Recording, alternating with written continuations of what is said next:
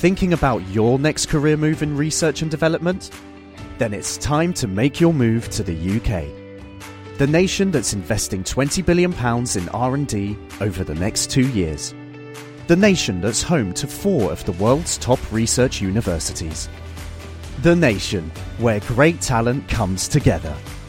Visit gov.uk forward slash great talent to see how you can work, live, and move to the UK.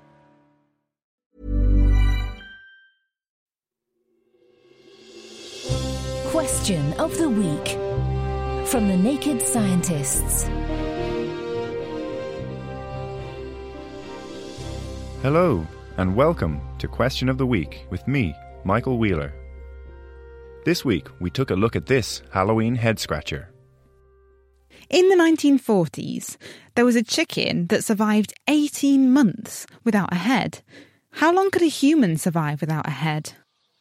This story seems unbelievable, but it is in fact true. No foul play involved.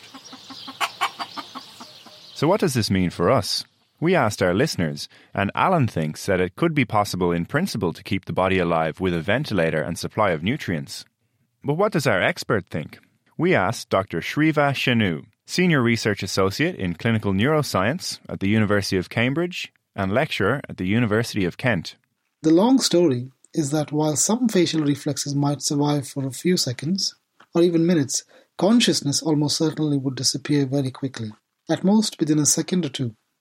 The thing is, immediately following the separation of the head from the body, there would be a sudden drop in blood pressure inside the head, and as a result, neurons in the brain would very quickly lose the oxygen and the energy they need to keep up their normal pattern of electrical activity. And that's the activity that sustains cognition and awareness. Hence, without this vital supply, consciousness couldn't last. However, there is scientific evidence from non human animals that brain activity might persist for a bit longer than a few seconds after losing your head. But that activity is highly likely to be related to basic reflexes, if anything, but not to awareness. So, your average human wouldn't survive for more than a second or two. but what makes chickens so special? Regarding the curious case of Miracle Mike the Headless Chicken, really the only thing I would comment on there is the remarkable difference in architecture between the bird brain and our brain. Partly because of this, when Mike lost his head, it didn't really produce the same sort of complete disconnection that we would experience if our head was severed at the neck. A considerable part of Mike's brain might well have been preserved. Certainly, the bits that control fundamental biological processes like respiration, digestion, etc. That and the fortuitous and crucial blood clot that prevented Mike from bleeding out enabled him to survive that long. It's still quite a unique story after all these years.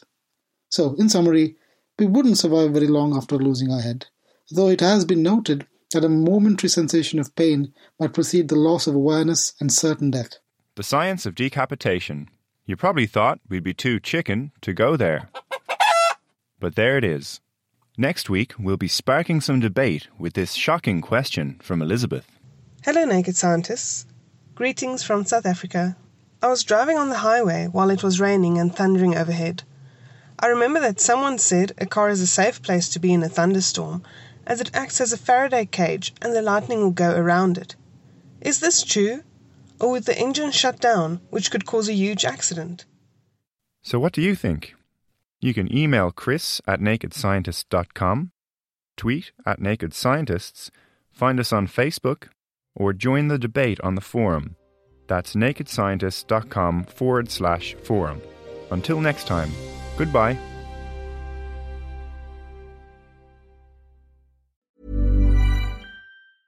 Thinking about your next career move in research and development?